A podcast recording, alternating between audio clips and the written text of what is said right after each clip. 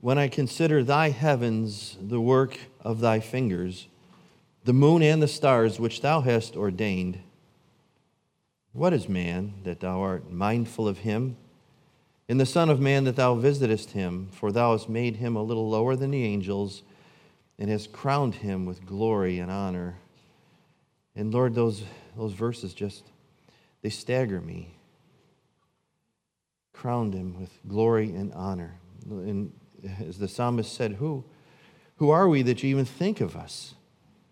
When we consider the heavens, when we, we look up and we recognize the majesty, the greatness and the power of our God, the creator of all things, the one that spoke everything into existence and breathed the breath of life into our lungs, Lord, who are we that you would be mindful of us? Mm-hmm.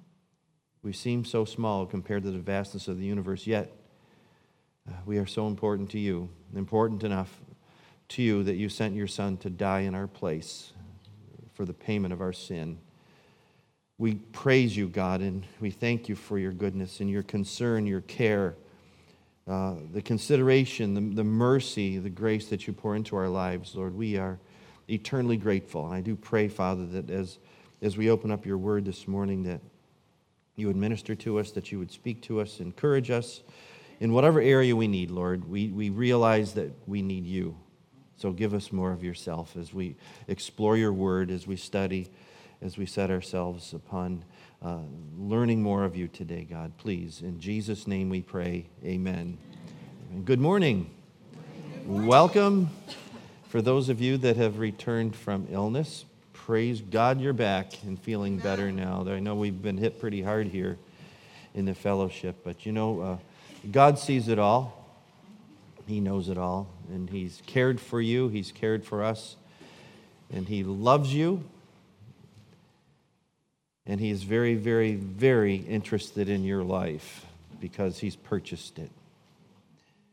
Family, we are uh, returning to Acts chapter 9 this morning, and tonight's message from the same verses as last week, verses 9 through 18, standing with Jesus.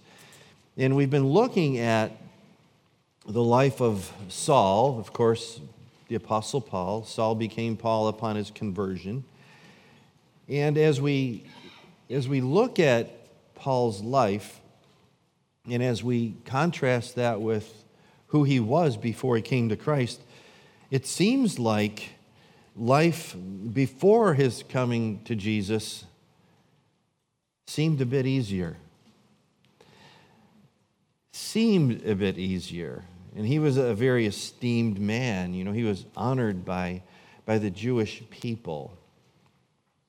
But when he came to Christ, and the reality is this you know, um, before he came to Christ, actually, there was a, an extreme difficulty in his life that others that surrounded him didn't see. They couldn't see because they couldn't see his heart. They saw this religious man who who did everything it seemed in their eyes as properly and, and wonderfully according to the Jewish religion. But the difficulty in his life is that he was kicking against God. And Jesus told him that. He said, It's hard for you. It's hard for you to kick against me. And we know that, don't we? Isn't life more difficult when we kick against God's will for us? So, in that, in that, in that sense, we can relate to the Apostle Paul. But after he, he came to Christ, and we're going to study some of these passages, or at least read some of them tonight or this morning, um, it, it seems as though his life got a little bit more difficult, or a lot more difficult. And it caused him a couple of things. Number one, to grow in the knowledge of Jesus Christ to put his faith in his Savior, Jesus Christ, to trust in Jesus. And of course, when we examine Paul's life, we see that he had to stand with Jesus. He had to, as we have to too, because we go through stuff in our lives, don't we? I mean, every one of you in this room, you could probably stand up and say, This is what I've gone through, this is what I'm going through. And I pray it's all to the glory of God and to your blessing and to your growth. So God used these things in Saul's life and in Paul's life to bring him to that place of dependence upon his Savior Jesus Christ. Well, let's read verses 7 through 9, 18 once again. Acts chapter 9. And the men which journeyed with Saul stood speechless, hearing a voice, but seeing no man. And Saul arose from the earth, and when his eyes were opened, he saw no man. But they led him by, by the hand and brought him into Damascus. And he was three days without sight, and neither did eat nor drink. And there was a certain disciple at Damascus named Ananias. And to him said the Lord in a vision, Ananias. And he said, Behold, I am here, Lord. And the Lord said unto him, Arise and go into the street which is called Straight, and inquire in the house of Judas for one called Saul of, of Tarsus, for behold, he prayeth. And he had seen in a vision a man named Ananias coming in and putting his hand on him that he might receive his sight. Then Ananias answered, Lord, I have heard by many of this man how much evil he hath done to thy saints at Jerusalem. And here he hath authority from the chief priests to bind all that call on thy name. But the Lord said unto him, Go thy way, for he is a chosen vessel unto me to bear my name before the Gentiles and kings and the children of Israel. For I will show him how great things he must suffer for my name's sake. And Ananias went his way and entered into the house, and putting his hands on him, said, Brother Saul, the Lord, even Jesus, that appeared unto thee in the way as thou camest, hath sent me, that thou mightest receive thy sight and be filled with the Holy Ghost. And immediately there fell from his eyes as it had been scales, and he received sight forthwith, and arose and was baptized. Last week we looked at this man named Ananias and learned that Ananias was used by God even though initially, as we just read, he was afraid. He was afraid to help Saul because this Saul had a reputation, a murderous reputation. But he laid hands on him in obedience to what God asked him to do, and Saul's vision was restored. So God used Ananias in Saul's life to help shape him into the man that God designed him to be. And God used Ananias' obedience to help bring the gospel around the then known world. Ananias was important to God. And last week's theme was you, that's us, you are important to God. And what we learned is that the smallest steps of obedience lead to a greater work. Shared a couple of examples how it took thousands of workers to build Solomon's temple, but every single person provided the necessary steps that contributed toward its completion. And the same with you. The opportunities that God gives to you to do these things, to bring the light of Christ to others, to bring the love of Christ to others, to use the Word of God to pray. Every single one of those things is a building block of salvation for another person.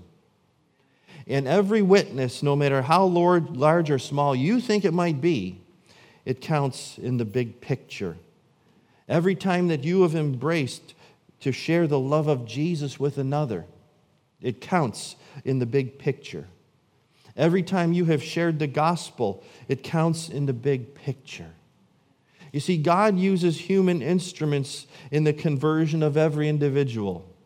And you know what, family? He's using you too to be loved, to be the love of Christ, the light of Christ, to bring truth into people's lives. You may not even recognize the, uh, the results of that, and that's okay. In fact, it's probably good because we can become a bit haughty and proud in that.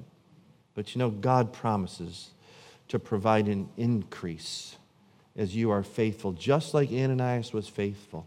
And look what happened. Saul got saved. And becoming Paul, the gospel spread around the world. You see, if we lose sight of the importance that you and I have, then we can tend to overlook the piece that we are in the body of Christ. You are important. Well, what, what can we do? Uh, we can certainly we can pray for our loved ones, right? We all need prayer. There's people in your life, in your family, that, that you need to be praying for, that perhaps they're being deceived by the world in some way. Perhaps they're not walking with the Lord. Maybe they've walked away from the Lord. I don't know. But God knows the needs. So, are you praying for your family? Are you praying for your friends? Are you praying for your acquaintances or neighbors? Are you praying and asking God who you need to pray for? And you know, God is so incredibly wonderful. When I ask him, uh, or Jackie and I both, God, who should we pray for? You know, God places people on our heart. And we don't need to know the circumstances, do we? God knows them. All we need to know is God has placed that person right here. And I'm going to pray God, your will be done. I don't know what's taking place. I don't know what's going on. I don't know if they're in difficulty or trial. I don't know. Maybe they just need encouragement. God, send an encourager. So just pray. Well, that was last week. So we talked about Ananias. And this week I want to talk more about Saul. And from here I'm going to refer to him for the most part as Paul because we're speaking post conversion. I want you to notice how Jesus refers to him in verse 15. He called Paul a chosen vessel. And Jesus also told Ananias the purpose for Saul's conversion first, to bear Jesus' name before Gentiles, to bear witness of Jesus to kings, literal kings, and also to the children of Israel. And second, you know, that one sounds, this is really good stuff. This is glorious. He's going to do all this stuff. But look at the next verse to show him how many things he must suffer for Jesus' name's sake. Rather than Saul continuing as a persecutor and inflicting suffering on others, Jesus said, I'm going to show him how he must suffer for preaching the very doctrine that moved him to persecute others. God isn't using this as a threat, He never threatens us. He's using this as, as the reality. And it's a reality, family, that, that you and I face too. You know, as Saul, it seemed as though his life was, or Paul, Saul, seemed his life was great before he came to Christ. And when he came to Christ, well, we just shared this at the beginning, life seemed to get difficult. But you know what? His salvation was secure.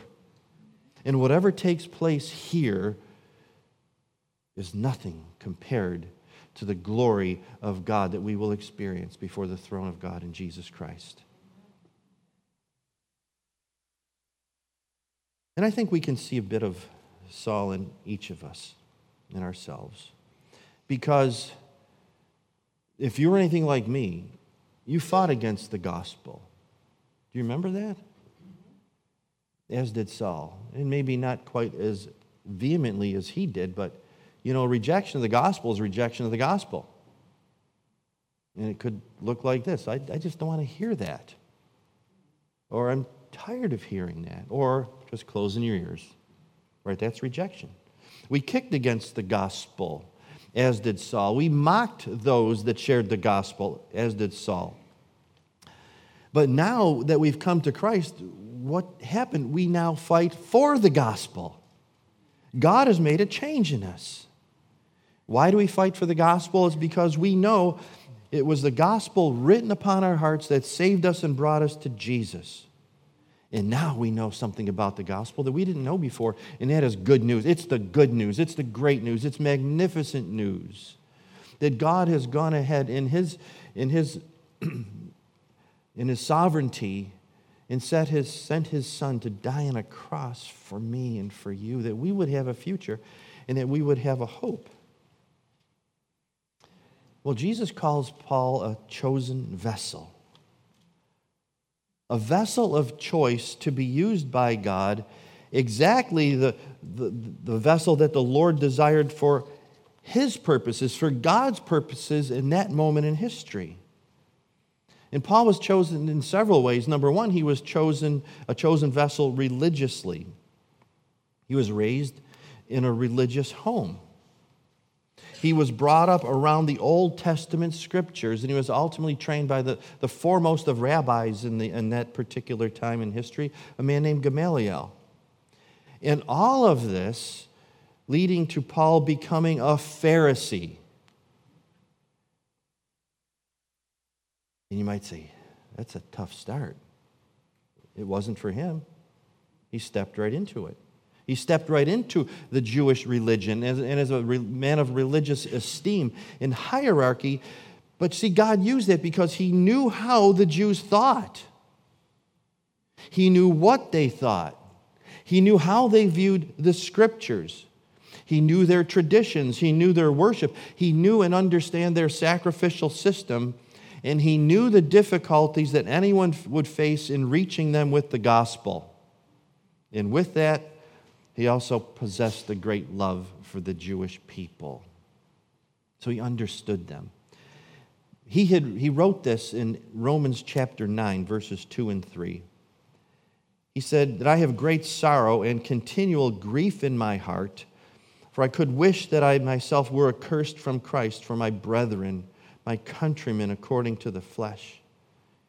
And you know, when I read that, to me, it, it seems inconceivable, not in a doubting way, but in a way of amazement. To me, it sounds like Paul, if it was possible, that he would exchange his salvation if it meant that his countrymen might be saved. He's grown close to the Jewish people, that he's taken on God's heart for them. He had an acute awareness that people are going to perish apart from Jesus, and his heart broke for the Jewish people. It caused a great heaviness, and he called it a continual sorrow. This was always part of him, always on his mind. So he was a chosen vessel religiously, but he was also a chosen vessel. Now, these are the building blocks of, of his life. He was a chosen vessel educationally. You see, for his calling, the Lord needed a man that knew the Hebrew scriptures but also one that would take the gospel to the Gentiles and not only understood the Jewish world, but he understood the, the Gentile world as, world as well. He said this in Romans 11 13 For I speak to you Gentiles, inasmuch as I am the apostle of the Gentiles. And I magnify that office. Well versed he was in the Greek culture, in the way the Greeks thought, and in their philosophy. Now be reminded that, that Paul was not born in Israel. He was born to Jewish parents in Tarsus.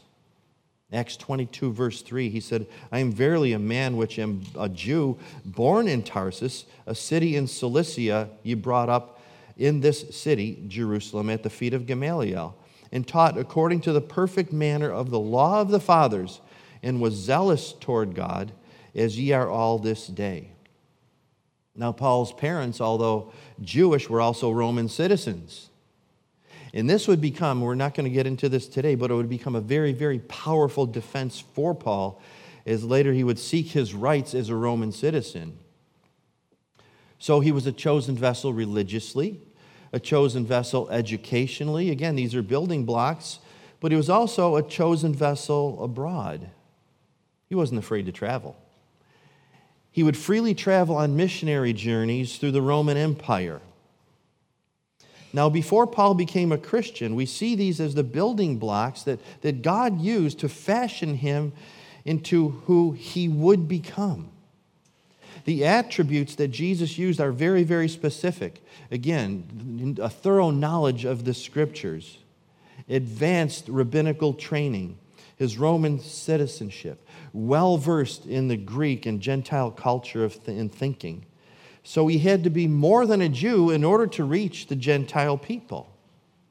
And not only that, the, the Jewish religious hierarchy that he was formerly a part of, they had to recognize his superior knowledge of the scriptures, his adherence to the religious laws, his Jewish pedigree. He talked about these. I'm from the tribe of Benjamin. And all these things added up to a Pharisee, a man of influence, a man that was esteemed by men, a man of power and respect. And all of that God used and chose for the Jews to listen to him at least in part, in declaring Jesus as Messiah. Now tell me God doesn't have a plan. All these things in Saul's life, God says, I'm taking this, I'm taking this, I'm taking this, and I'm putting it all together. I'm going to make you into the person that I want you to be. And let's face it, Saul had been prepared for this long before he came to Christ because God was working in him, and we might say behind the scenes. And, and really, people didn't see this as something that God was contributing and using. But you know what was true of the Apostle Paul? You know what, family? It's also true of you. True of each of us in, in areas of ministry, in our neighborhoods, in your places of work or in your home, in your family, and in the situations where the Lord has called you to serve. God has a plan. A plan, and He has started it long ago. Before, long before you even came to Him, He was working in you. And it's fascinating to me that after we've come to Christ, after we've received the new birth, we can look back at the puzzle pieces of our lives that we previously didn't seem to make a lot of sense to us. You know, maybe you've been through some difficulties in the workplace or human relationships, whatever it might be persecution, pain, injury, whatever. And you didn't at the time understand that God had his hand on you. He had a, his hand on the thermostat, so to speak. He knew when to turn up the heat. He knew when to turn down the heat. And at the time, it's like, no, this is just painful. This is hard.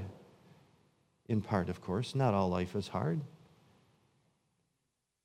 But then you can look back and say, ah, now I see.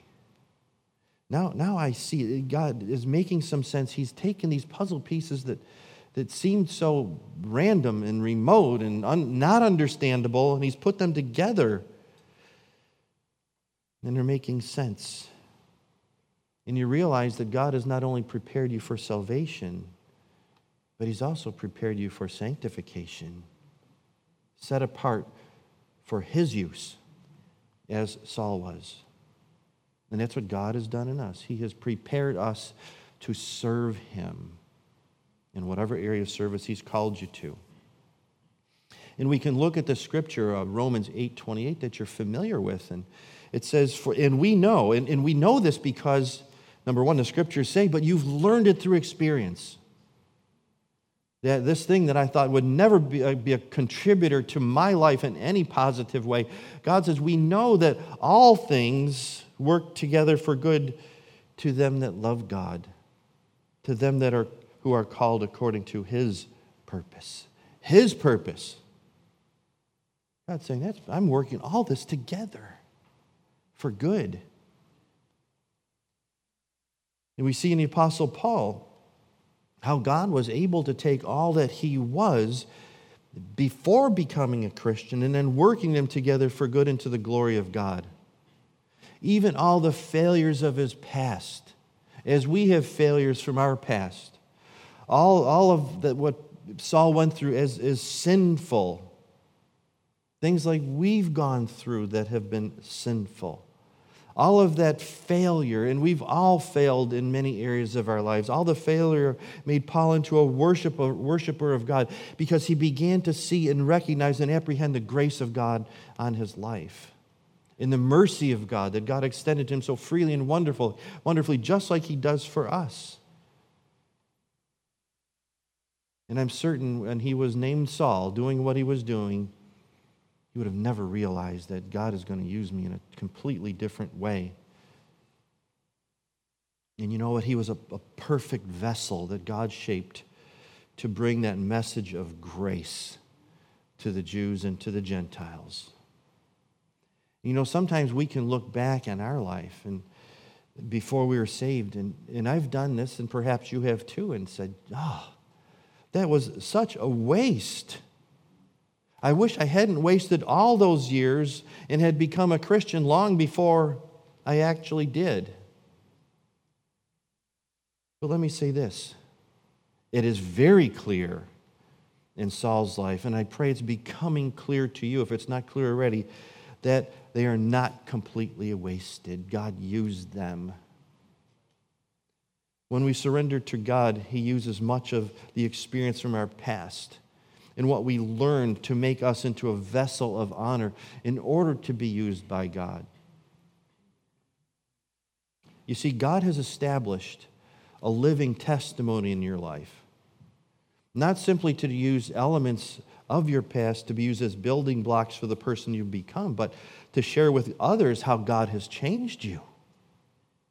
I'm not who I was. I'm not who I'm going to be because God is continuing his work in me, and I'm so thankful that he doesn't just take his hand off me and say, That's enough. No, he continues to use me. He continues to lead us, use, lead you and me through this process of life using trials. We're going to talk about that in a minute, but whatever circumstances that God designs into our life to shape us and to sanctify us and to make us holy and cause us to cry out to Him in faith and in trust that He knows what He's doing. And like Paul, through our life before Christ, we've learned something about people along the way, too, right? We've learned a lot about ourselves. We've learned how damaging sin is. And we see, you know, especially as believers, we see the devastation of sin all around us. But what a great opportunity God has given us as those that are sanctified for His use, chosen vessels as Saul was or Paul was, to bring the good news to others. This is, this is what my life was like before, and praise God, He has changed me. He has removed this, He's added this, He's added richness and beauty in praise to my life. He's taken me from a, a path that was set on destruction, and I didn't even know it. But now I can look back and say, that's where I was headed, but now I know where I'm headed. And I'm heaven bound because of Jesus Christ. You know, we've learned to have compassion on sinners. And, and at least for me, that's taken some time, even after I came to Christ, because you know, when I first got saved, being very zealous and whatever you want to call me, I, it wasn't pretty. And it's like the, the message, and I never use these words, but in essence, it was turn or burn, you sinner, right? But now God has seasoned my heart, and He's tempered my heart. And I still go through those times, believe me, but that's my flesh, not making excuses for myself, believe me. But when I walk in the Spirit, I can look around and say, you know, they really need to know Jesus Christ. I need to pray. I need to be an example. I need to be a witness. I need to share the truth. Because God has worked that compassion in my life. In fact, I, I pray for compassion because I'm really not a compassionate person. I wish I was. Some of you are very compassionate. I'm married to a very compassionate person. And I need that. But God, that's one of the things that He's working on in my life, that, that I would have compassion enough not to get angry with people, but motivated by the love of Christ. You know, Dave shared this morning, rooted and grounded in the love of Christ. That's where I need to be. Well, that's what God did with, with Paul. And he, he does that in us too. Now, look with me at verse 15 again said God would use Paul to bear his name before the Gentiles. And we're going to see this through the book of Acts, but also to bear his name before kings. Acts 26, when we get there, should the Lord tarry, he ministers and witnesses to King Agrippa. That's the good news. And we know Paul, his heart's desire was to witness to the Jews. And of course, as the apostle to the Gentiles, yes, he had some opportunities, but the Jews didn't really receive him all that great as we know. But nonetheless, Jesus also told Paul something else in verse 16. Once again, he said, For I will show him how great things he must suffer for my name's sake. You know, I'm thankful, and maybe you are too, that God doesn't show us in advance what we would encounter as Christians before we became Christians. He knows what we can handle. And God knew what Paul could handle. And he shared everything with Paul in that room in the house of Judas. And as we look at the life of Paul, we know that he experienced exactly what Jesus told him he would experience. And I'm grateful that, that God works in us when we come to him, and he shows us step by step. And yes, we encounter things, right? Throughout our Christian life. And there's difficulties and so on. That, and I'm, I'm really thankful God didn't let me know in advance. I remember when we came to Christ, Jackie and I, and it became like World War III in some of our family members. And I'm really thankful God didn't tell me that in advance because I never, ever want to turn away from Him. But He gave us the grace to, to walk with Him. He stood with us. We stood with Him through probably three and a half years of that war. And it was hard. And you've gone through hard things too. But you know what? Jesus carries you through them. His grace is sufficient for you, His strength is perfected in your weakness. Bring your weaknesses to God and see how He uses it. Well, some of Paul's experience in 2 Corinthians chapter 11, it tells us this in verses 22 and 23. He said, Are they Hebrews? So am I. Are they Israelites? So am I. Are they the seed of Abraham? So am I. Are they ministers of Christ? And I speak as a fool, I am more. In labors, more abundant. In stripes, above measure. That's a good whipping, 39 stripes in prisons more frequent, in deaths oft or often. Of the Jews, five times received I forty stripes, save one. Thrice I was beaten with rods. Once I was stoned. Thrice I suffered shipwreck.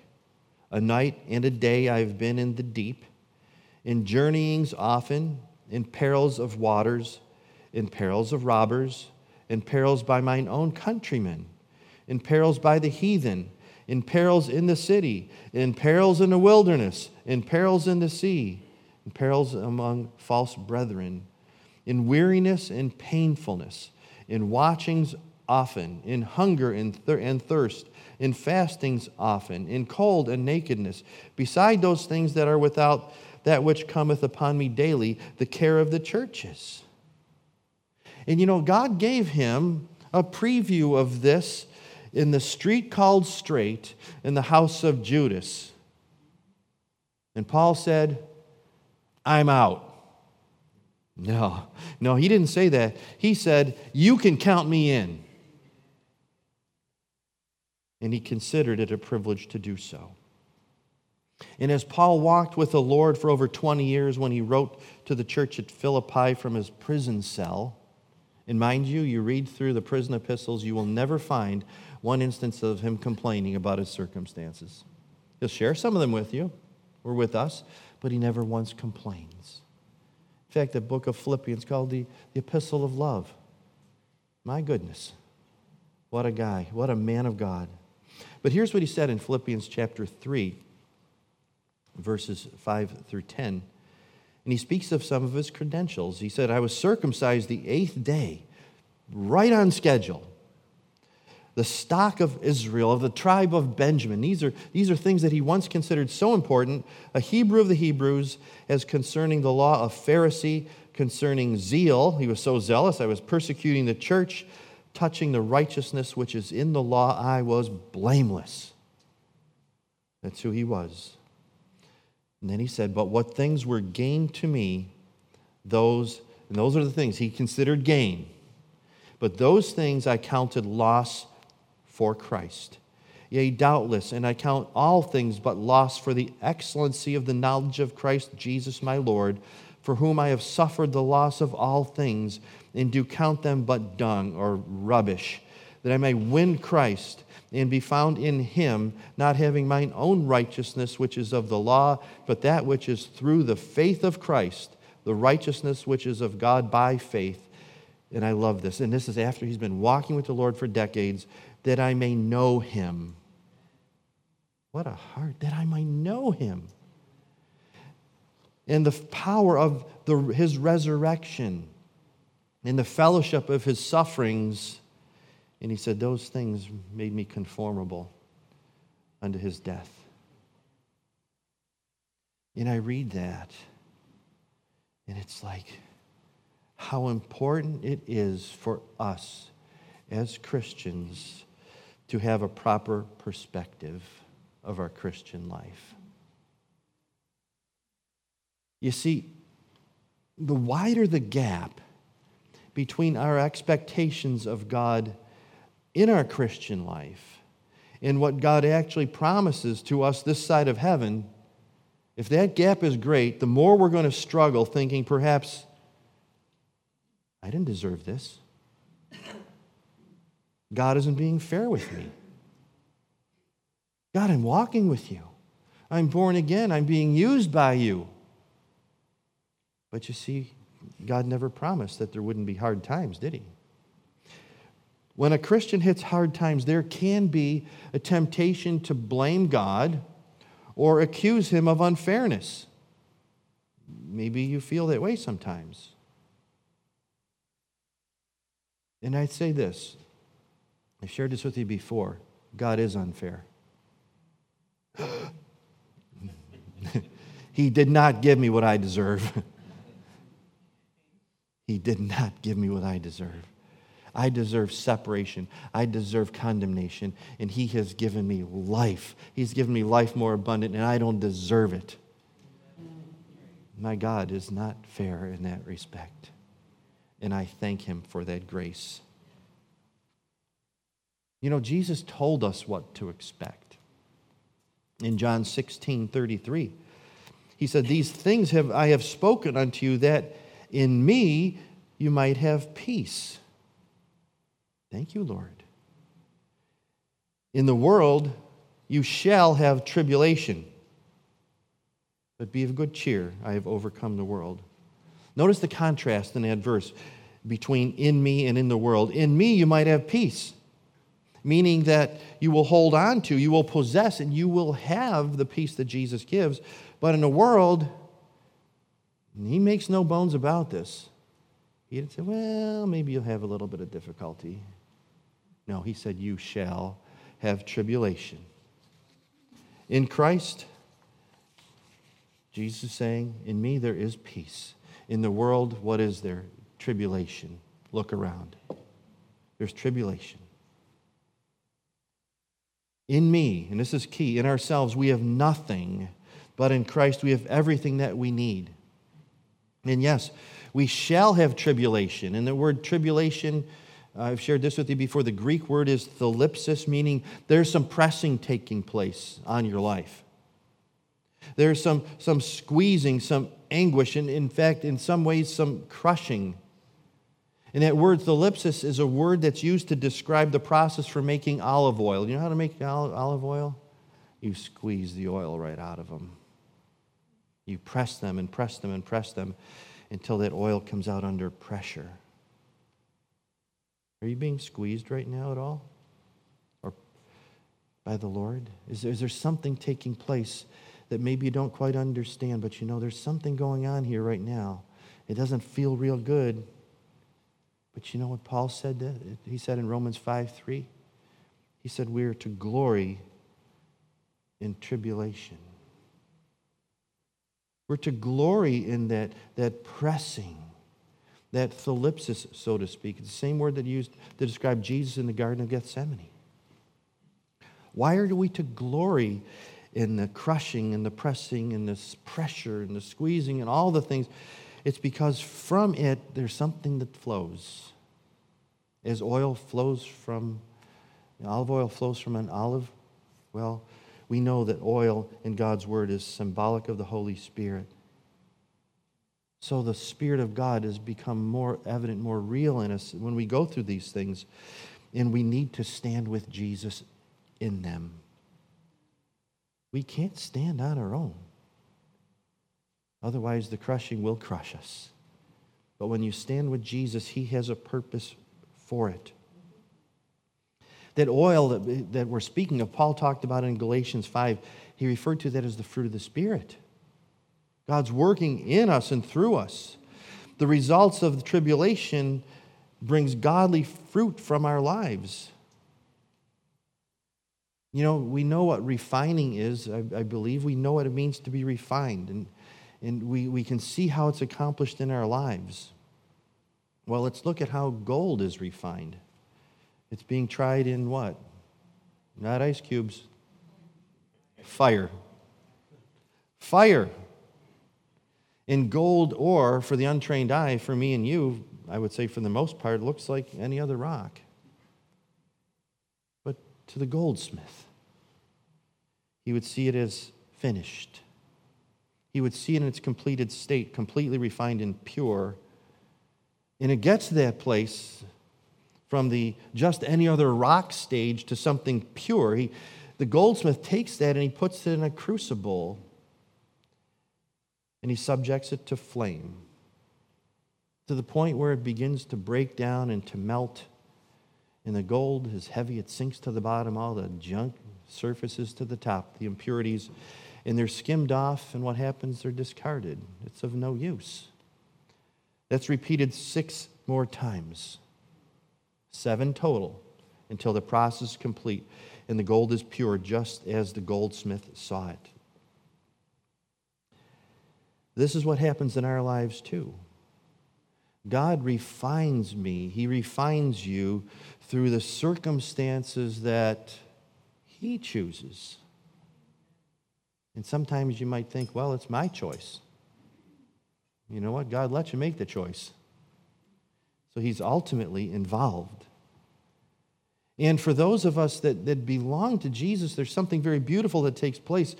God sees us as refined, as, as the finished product, and our potential realized. He sees us through the finished work of the cross. And we know that we haven't arrived. Paul said, I haven't arrived. Of course, we haven't arrived. But we're going to arrive one day. Stay close to Jesus, stand with Jesus and work with Him. Allow Him to work in you and through you through this purifying process. And it is hard sometimes. You go through trials that show, show you exactly what your heart looks like. And I don't like that. I don't like what God shows me sometimes in my own heart. But I know that if I surrender and commit it to Him, He's going to make a change. And of course, tribulation, we go through these things that, that sometimes to us they seem so foreign, some strange, so strange and unusual. And sometimes we think it's only happening to me. Guess what? It's not. but God knows what's necessary in order to bring us to that place of refining. We go through them. And we need to understand that they're a deliberate action by our goldsmith, our loving God who loves you enough to refine you, whose thoughts toward you are thoughts of peace and not of evil, to give you a future and a hope. That's the finished product that God sees in us.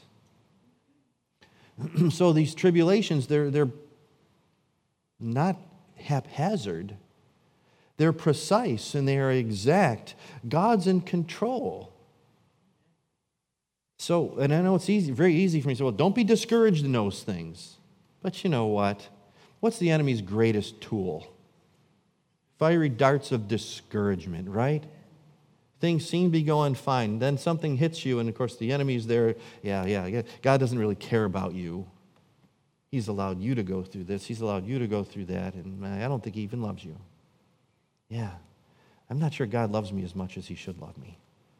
But you know, that's responding to the discouragement of the enemy. And he will discourage. So abide, stand with Jesus, abide in the shadow of his wings, the wings of the Almighty God, trusting in his every move. Because Jesus said, I have overcome that, and be of good cheer. And we can be overcomers, or, you know, we can be overcome, can't we? And when we feel overcome. Jesus, lead me to that rock that's higher than I am. when my heart is overwhelmed, and He knows when your heart's overwhelmed. You know when your heart is overwhelmed. And where do you bring it? Lord, I just want to bring this to you because I feel like I'm sinking. Help me just set my feet on that rock. So it's a matter of, of perspective. These trials are a matter of our perspective. And if we examine in our, in our circumstances in the light of the promise that Jesus has overcome, then we will not be overcome. And you know, the, the, the Christian race is the only race in the world that begins from the finish line. We don't fight or race for victory, we fight from victory, don't we? You know, look at David, King David as a young shepherd boy. It took only one shot from a slingshot to conquer this, this foe, this Goliath that seemed so insurmountable to everybody else, but not to him. Why? One shot is all he needed. He responded in faith from a place of victory. He's nothing compared to my God. And whatever you're going through, it's nothing compared to the greatness of your God. When Jesus declared, I've overcome the world, he's referring to every single circumstance in your life. He knows about them, he cares about them, he knows every single one. There's not an element of your life that's foreign to him or is going to be a shock to him. And when we realize this, that, that God has his hand upon us, he's working in us and through us to refine us, to, to actually help us to become more like him, then we can agree with Jesus when he commands us to be of good cheer. From the Apostle Paul's darkest day in prison, God finally allowed him to go to Jerusalem, and he's thinking, oh, this is the time. They're going to hear me. They're going to receive what I'm sharing. They're going to receive the Messiah. They threw him in prison. We don't want to hear from you. They threw him in prison in probably the most discouraged time in his life. Guess who met him there? Jesus appeared into his prison cell. And he said, said, Paul, be of good cheer. What? Be of good cheer. And, and, and, the Lord said to him, You testified of me. Now I'm going to get you out of here and send you to Rome. He didn't say, Be of good cheer because all those Jews listened to you. He didn't say, Be of good cheer because so many people came to me for salvation. No, he said, You be of good cheer because I'm taking care of you. You've testified to me. You've done what I've asked you to do. The results are in my hands. And that's what God's saying to him. And you know what, family? The results are in God's hands. And we can become discouraged with loved ones. They're just not getting it. When are their eyes going to be opened? Or with people that make life difficult for us. What's the matter with them, God? Well, we could look back in our own life and say, What was the matter with me? Because I fought just like they're fighting. And he would say to you and to me, You just be faithful, be of good cheer, you testify of me, and I'm going to take care of the rest. And you know, because I can't save anybody, you can't save anybody, I can't change anybody. Believe me, I've tried. And I've fallen on my face so many times thinking that I had some kind of impact. I don't have any impact. But God does. He just calls us to be faithful. Paul was faithful. So Jesus was up front with us. Now, what got Paul through these long decades of suffering? All these things we read about. It was the promise of heaven. It was the reward that he would see in the next life. In his last letter to Timothy, Paul said this in 2 Timothy 2, verse 3. He said, Thou therefore endure hardship as a good soldier of Christ. I think what he was saying is Timothy, you're going to endure, you're going to have hardship. But you need to stand with Jesus in it. And he will help you endure it as a good soldier of Christ. And he, he encouraged Timothy in 2 Timothy chapter 4, verses 2 through 8. He said, Timothy, preach the word. And of course, we know that when we share the Word of God, sometimes there's some, some backlash, isn't there? That's why he said, endure hardship. Well, Timothy, preach the word. Preach the word. Be instant in season. In other words, be ready when those opportunities arise. In season, out of season, reprove and rebuke and exhort with all long suffering and doctrine. For the time will come when they will not endure sound doctrine. Can you imagine if Paul, God bless you, Ruby, if Paul saw what's taking place today in the church?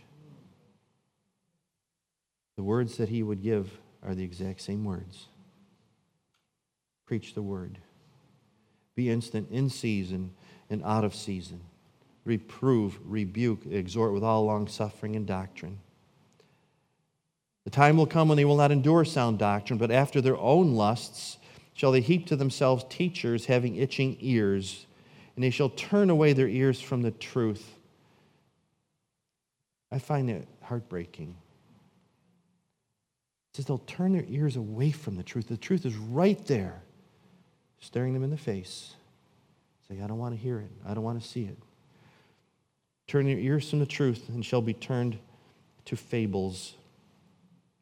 Said, But watch thou in all things, endure afflictions, yes, do the work of an evangelist, make full proof of thy ministry. And he said, For I am now ready to be offered, and the time of my departure is at hand. I have fought a good fight. I have finished my course. I have kept the faith. Henceforth there is laid up for me a crown of righteousness, which the Lord, the righteous judge, shall give me at that day, and not to me only, but to all them that love his appearing. You know what? That's awaiting you too.